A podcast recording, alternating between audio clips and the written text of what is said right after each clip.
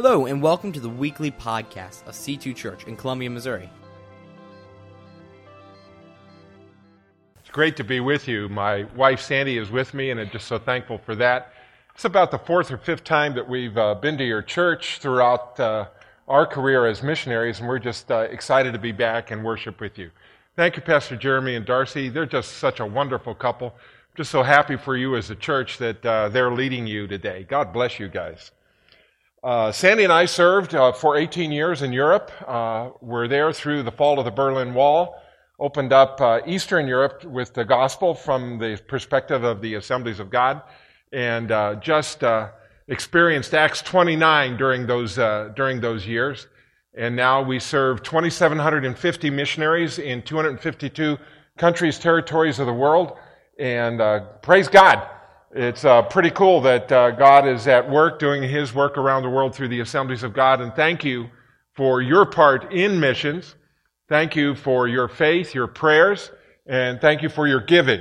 It's great to be with you and this uh, faith promise and uh, missions emphasis. Uh, Romans chapter 10, verse 15 says, And how can anyone preach unless they are sent? As it is written, How beautiful are the feet of those who bring the good news. Look at your neighbor and say, nice feet. I am presuming that you're all good news bearers. Uh, it is estimated that, that in July 12, uh, July of 2012, that the seventh billion person was born on the planet Earth. Now, back when the Assemblies of God was formed in 1914, there were only about 1.8 billion people that lived on the earth. So there are about three times as many people now as there was just a hundred years ago. Now, the Holy, Holy Spirit was outpoured at the turn of the 20th century, and that was a, that was a real paradigm shift for Christianity. Because up until that time, there wasn't a large representation of uh, the baptism in the Holy Spirit with the evidence of speaking in tongues. And so when people received the baptism of the Spirit and spoke in other tongues and and, and tried to be in their churches, they were kicked out of their churches because the mainline churches really didn't understand what was going on. It was just this huge paradigm shift that God was doing throughout the beginning of the 20th century and actually throughout the whole 20th century. And uh, boy, it has made a huge impact in the world. If you were to look back and see what uh, Christianity was in 1914 or so, you would see that there were hardly any Pentecostals in, in the world or charismatics.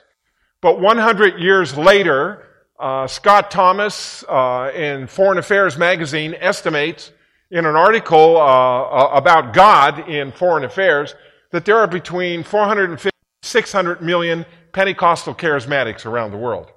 So in a hundred year span, God has done something absolutely amazing through the ministry of the Holy Spirit. Now, if we go back and we look at what that 1.8 billion people were comprised of back in 1914, there was about 600 million Buddhists, Muslims, and Hindus. Now, there are about 1 billion Hindus, 1.6 billion Muslims, and about 700 million Buddhists. So the world has changed incredibly in regard to people that don't know who Jesus Christ is. 86% of those people, 86% of those people have never met a person like you, a believer in Jesus Christ. They've never had access to a church, to a gospel message, to the Bible, to a radio program, to a television program. They have no idea, if you were to say Jesus to them, who Jesus is. Now, quick, quick survey this morning. How many of us have received forgiveness of our sins from the Lord Jesus Christ? Just kind of a hand. Now, forgive me for asking the second time, but how many have asked Jesus to forgive you two times? Three times? Yeah. Let's be honest with that. Let's spare, let's spare the agony of this. Multiple times. Sandy and I, my wife and I, were coming out of Mexico City a few years ago, and uh, we were uh, flying, and about 10 seconds into the flight, the motor on the right side of the airplane blew up, and the cabin filled with smoke, and the plane went. What were the first words out of my mouth? Jesus, forgive me of my sins. If that plane was going down, I wanted to go up. The point being, I have had an incredible privilege in life. I have gotten to see the gospel. I've gotten to hear the gospel. I've gotten to witness the gospel from people's lives. I've had the opportunity to have a Bible, any kind of Bible that I want, in any language and any number of translations, whether electronic or whether paper. I've had all of those privileges, and 3.2 billion people have never had that privilege. So you ask yourself this morning, why are we here and why is pastor and the board and why are we emphasizing missions? Because we have a responsibility. The questions that I ask myself when I think about 3.2 billion people is, how will they hear the message that Jesus Christ is the only Son of God who was born of a virgin? That he lived a sinless life, performed signs, wonders, and miracles. That he sacrificed himself for the sins of mankind, my sins that he was buried in, or that he was killed, that he was buried in a tomb, that he was resurrected from the dead, that he showed himself after his resurrection to over 500 people, that he commissioned his disciples to go into all the world and preach the gospel, that he ascended into heaven, that he's sitting at the right hand of the Father right now, that he's interceding for you and me and praying for us and praying for this world, and one day he will return. How will they ever hear that message? I ask myself, how can their chains of drug abuse and alcoholism and addiction to pornography be broken? I ask myself, how will they experience the forgiveness of bitterness and jealousy and hatred, stealing and prejudice? How will they see their families reunited if they've been divorced and separated because of the pain of sin? How will they experience peace like a river and joy unspeakable and full of glory? How will they bear the burden of sin, the sin of rebellion, broken relationships, trampled self-image, and too many things that we could enumerate this morning that we don't even have to, time to mention here. How will they know if they never hear of the transforming message of Jesus Christ? Most importantly, how will they avoid an eternity devoid of God, burning in hell? Yes, there is a hell. Separated from God, tortured from memories and physical pain, unless they hear the life giving message that Jesus can save them from their sins. The fact is, there is one mediator between man and God, and that is the man, Christ Jesus. Now, I consider myself to be a very tolerant person, but when it comes to getting to heaven, there is one way.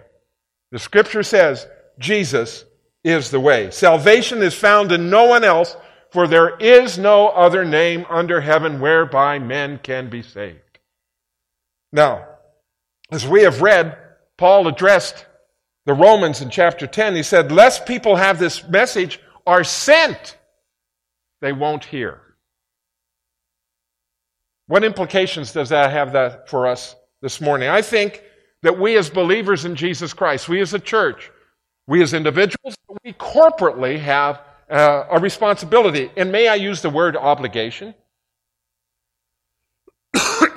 Remember when we used to get mail in white envelopes? Remember that some of those envelopes had little windows in them because they were bills and you were obligated to pay?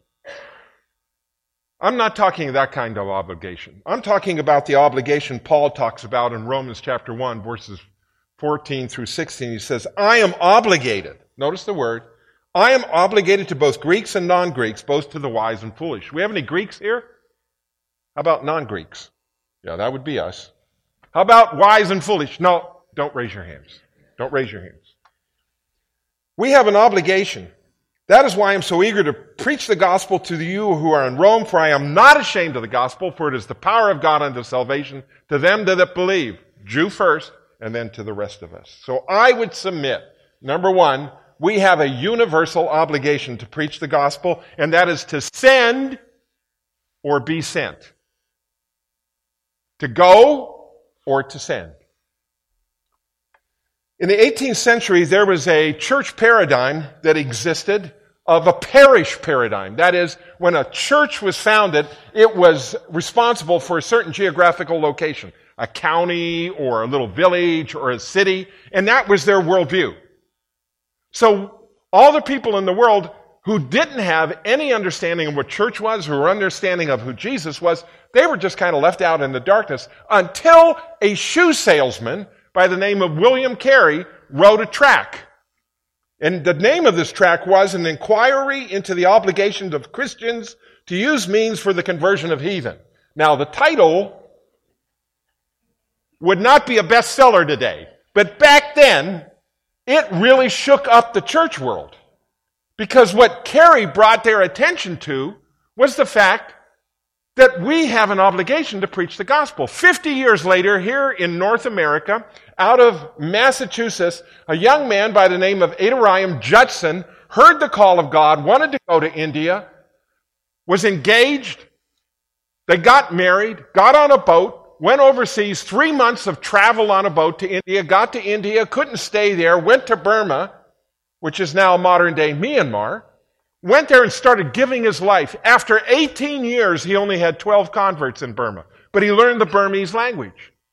He was put in prison, he was tortured, he was persecuted, all kinds of stuff. But because he learned that Burmese language, he was able to translate the Bible into the Burmese language. And 200 years later, we're still using that Bible. And the church of Burma and Myanmar, modern day Myanmar, is growing and God is using it because He gave His life. He was sent, but He also went. He was our first North American missionary. His son, now remember, he lived, he, he, he went he married his first wife, had children, his first wife died. Married a second wife, had kids, his second wife died. Married a third time. I don't know if I was that third wife, I was thinking track record's not too good here. But that's my opinion. He, he lived a rough life. But here's what his son Edward said about him Success and suffering are vitally and organically linked. If you succeed without suffering, it is because someone has suffered for you. And because of his suffering, we have a Bible in the Burmese language that we're using 200 years later. He went on to say, if you suffer without succeeding, it is in order that someone may succeed after you.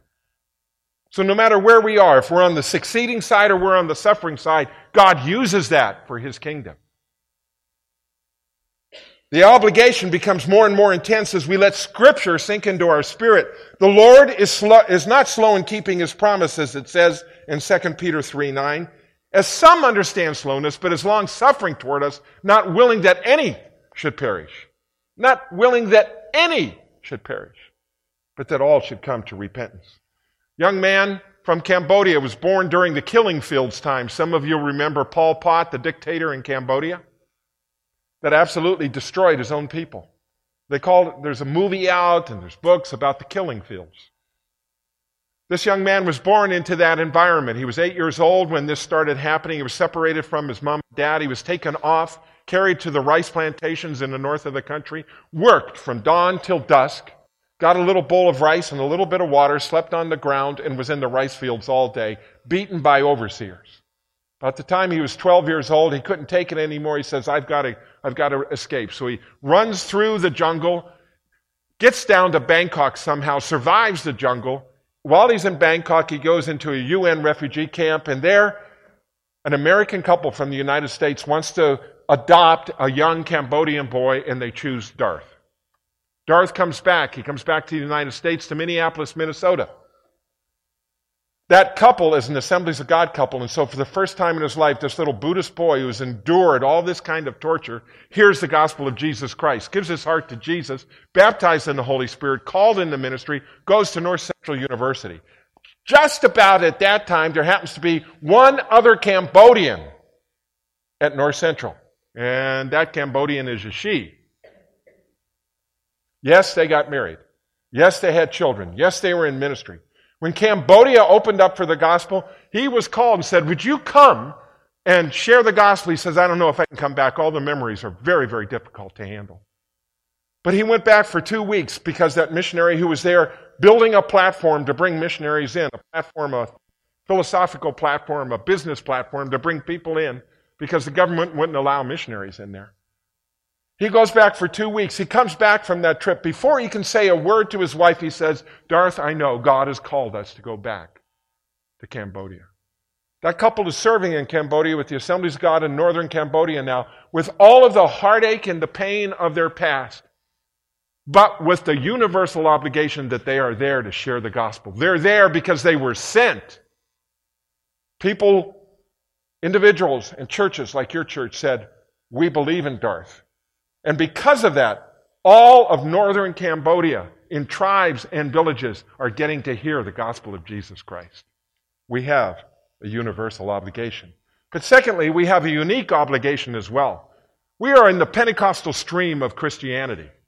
And Pentecostals uh, are unique in the sense that we have received power from on high. Acts chapter 1, verse 8 you will receive power after the Holy Spirit comes upon you chapter uh, 1, verse 4 and 5 reads, Do not leave Jerusalem, but wait for my gift that the Father has promised, which you heard me speak about. For John baptized you with water, but in the days following, you will be baptized in the Holy Spirit.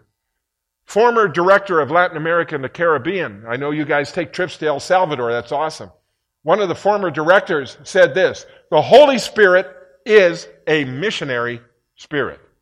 The Holy Spirit is a missionary spirit. Pioneer missionary to the Muslims back in the 19th century was a man by the name of Henry Martyn. He was a lawyer, graduated at Cambridge, and had a had a had a fiance as well. But he had this call to go to India, and he asked his fiance to come. She said no. He went anyhow because the call was so strong. He learned the Hindustani language, translated the Bible into Hindustani, contacted a disease like tuberculosis, and couldn't there anymore. But he had this prayer when he went there, and he says, God, let me burn out for you. Let me burn out for you. Because he couldn't live in India anymore, he went over to Iran, and there he learned the Farsi language. Now, this guy must have been brilliant. Hindustani and Farsi are very difficult languages. He learns the Farsi language because he got into dialogue with Muslim clerics, and he found out there was no Bible, no recent Bible. So he translated the Bible into the Farsi language as well. And literally, after he had contacted a fever, he burned up for God. What is the driving force? Is it just a humanitarian thing? We heard this morning about the human right. What is the human right? We believe the human right is that everybody has the right, the right, the privilege, the right, the opportunity to hear that Jesus can save them from their sin. We can't force anybody to be a believer. It's not about that. It's about the opportunity at least to hear. And with 3.2 billion people, 86% that have never heard, they have a right to hear. Third, we have an utmost obligation. Maybe some of you uh, read uh, some devotionals but let me quote first 1 Corinthians chapter 9 verse 19. It says, "Though I am free and belong to no one, I have made myself a slave to everyone to win as many as possible." That's the apostle Paul speaking. And I couldn't help but sing or, or think when we sang that song that where you where you'll where you'll go, I'll go. Yeah. Where you'll go, I'll go. Where you love whom you love, I'll love. Where you serve, I'll serve. And I thought to myself, Lord have mercy. That is my obligation. That I give up my rights, my right, because of what Christ has done for me. And like the Apostle Paul, I can say, hey, I become a Jew to those who are Jew. I become a Greek to those who are Greek, a barbarian to those who are barbarian. So that they can hear. I, in other words, I adapt my message. I adapt to understand. I learn the context. And I put it in their language so that they can understand. That's like some of our neighbors don't understand Christianese. They don't understand the blood of Jesus Christ can wash you from your sins. In fact, maybe some of us don't. But we understand the concept that our sins have been forgiven, and so we translate that into a language even with our neighbors. We have an utmost obligation. I, uh, I'm a child of the 60s. Anybody remember the 60s? 1960, that is, not 18. 19, anybody remember the 60s? Yeah, a couple of you. Had a friend that said if you remember the 60s, you weren't there. And those of you that don't understand, you can ask me later. In that 60s uh, generation, there was this song, Christian song, of course. Dear Lord, I'll be a witness if you will help my weakness. I know that I'm not worthy, Lord, of you. By eyes of faith, I see thee upon the cross of Calvary. Dear Lord, I cry, let me thy servant be. Then verse 2 says, I'll stand for thee, dear Jesus, though death may come my way. I'll spread the gospel to the fallen here. But if thou bid me to go across the sea, Lord, help me be willing to say yes. Jesus, use me, and oh Lord, don't refuse me, for surely there's a work that I can do. And even though it's humble, Lord, help my will to crumble. And though the cost be great, I'll work for you. That's our utmost obligation. When we surrender ourselves to Him, fresh vision comes. It's amazing what surrender will do to Jesus. Our surrender to Him means fresh passion because we get the eyes and we get the heartbeat of Jesus when we give up ourselves. Surrendering to His will means fresh empowerment. Empowerment to share the gospel. And we see the world through different set of lenses. We become His witnesses. Andy Rotz, one of our missionaries, said this Christ has called us to reach the inconveniently lost and go to inhospitable destinations and unwelcoming populations. Missions is not simply sharing Christ with a neighbor or coworker, that's evangelism. Daily witness of our faith and responsibility of each believer. Instead, missions is purposely crossing the chasms of geography, culture, and language to share Christ to those who have never heard. We have an obligation to send or be sent. The last thing I would like to share with us this morning is we have an urgent obligation. An urgent obligation to send or be sent. John chapter 9 verse 4 says, As long as it is day, we must do the works of him who sent me. For night is coming when no man can work. Pentecostals since the early of the 20th century have had this sense of an urgent obligation. Now, what do I mean by that? Well, our early Pentecostal pioneers back in the early 1900s when the baptism of the Holy Spirit occurred and they received the gift of speaking in other tongues, they interpreted that as that they could go to foreign countries and speak that language and people would understand them. Unfortunately, they were wrong because that is a heavenly language in most cases.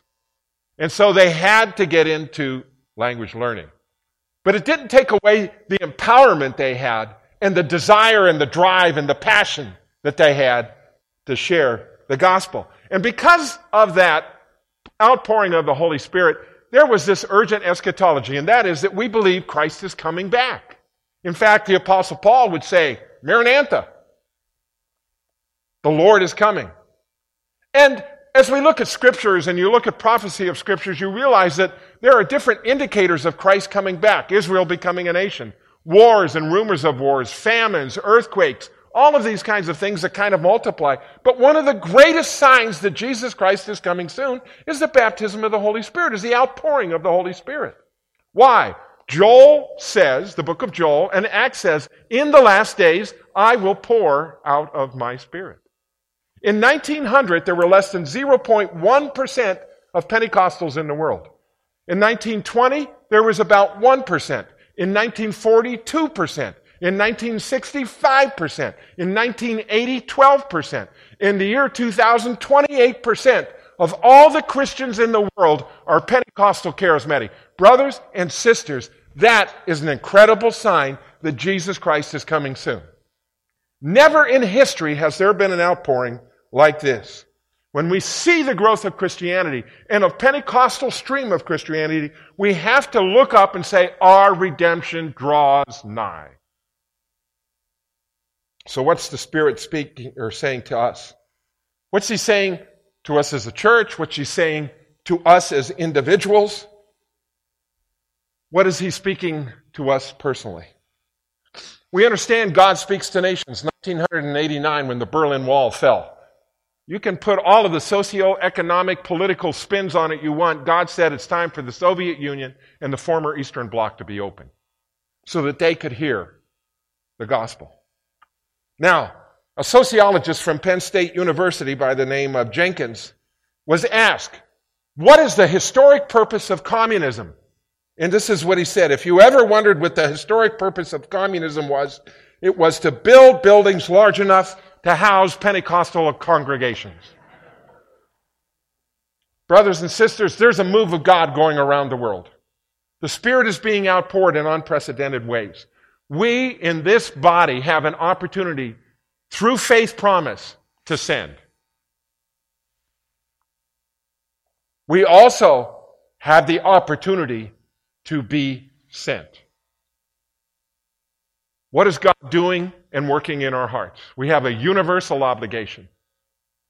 We have a unique obligation. We have an utmost obligation. And we have an urgent obligation. An obligation not like the little window in the envelope, but an obligation like the Apostle Paul. Because I have been loved, because I have been saved, because I've been cared for, because Jesus has taken care of me, because He's given me new life, because He's restored a marriage, because He's healed my body, for whatever one million reasons, because I'm sane today, because I'm here today. I have the opportunity, I have an obligation, not out of debt, but out of love, to either send or be sent. Lord, I thank you for this congregation and their history. Thank you, Lord, for pastor and the board, and thank you for every leader. Thank you for the youth group and the human right. Thank you, Father, for all that you're doing here. You've done amazing things. But God, as we look toward the lost, we don't, we don't see only what we've done, we see what there is to do. And Lord, there's a tremendous unfinished task. And I pray in the name of Jesus as, as this local congregation, as families, as individuals, seek your face and figure out in, in, in their heart what, your, what the obligation is for them. Lord, I pray it as a love obligation that we would give, that we would share our testimony, that we would share our lives, that we would go on short term trips, or we would be sent even as full time missionaries because, Lord, we love you. You've done so much for us, and we want to share that. I ask this all in the name of the Father, and the Son, and the Holy Spirit. Amen. Hey, we're so glad you listened in. If you made a decision to follow Christ today or would like more information, please email us at nextsteps at c2church.com or visit us at c2church.com.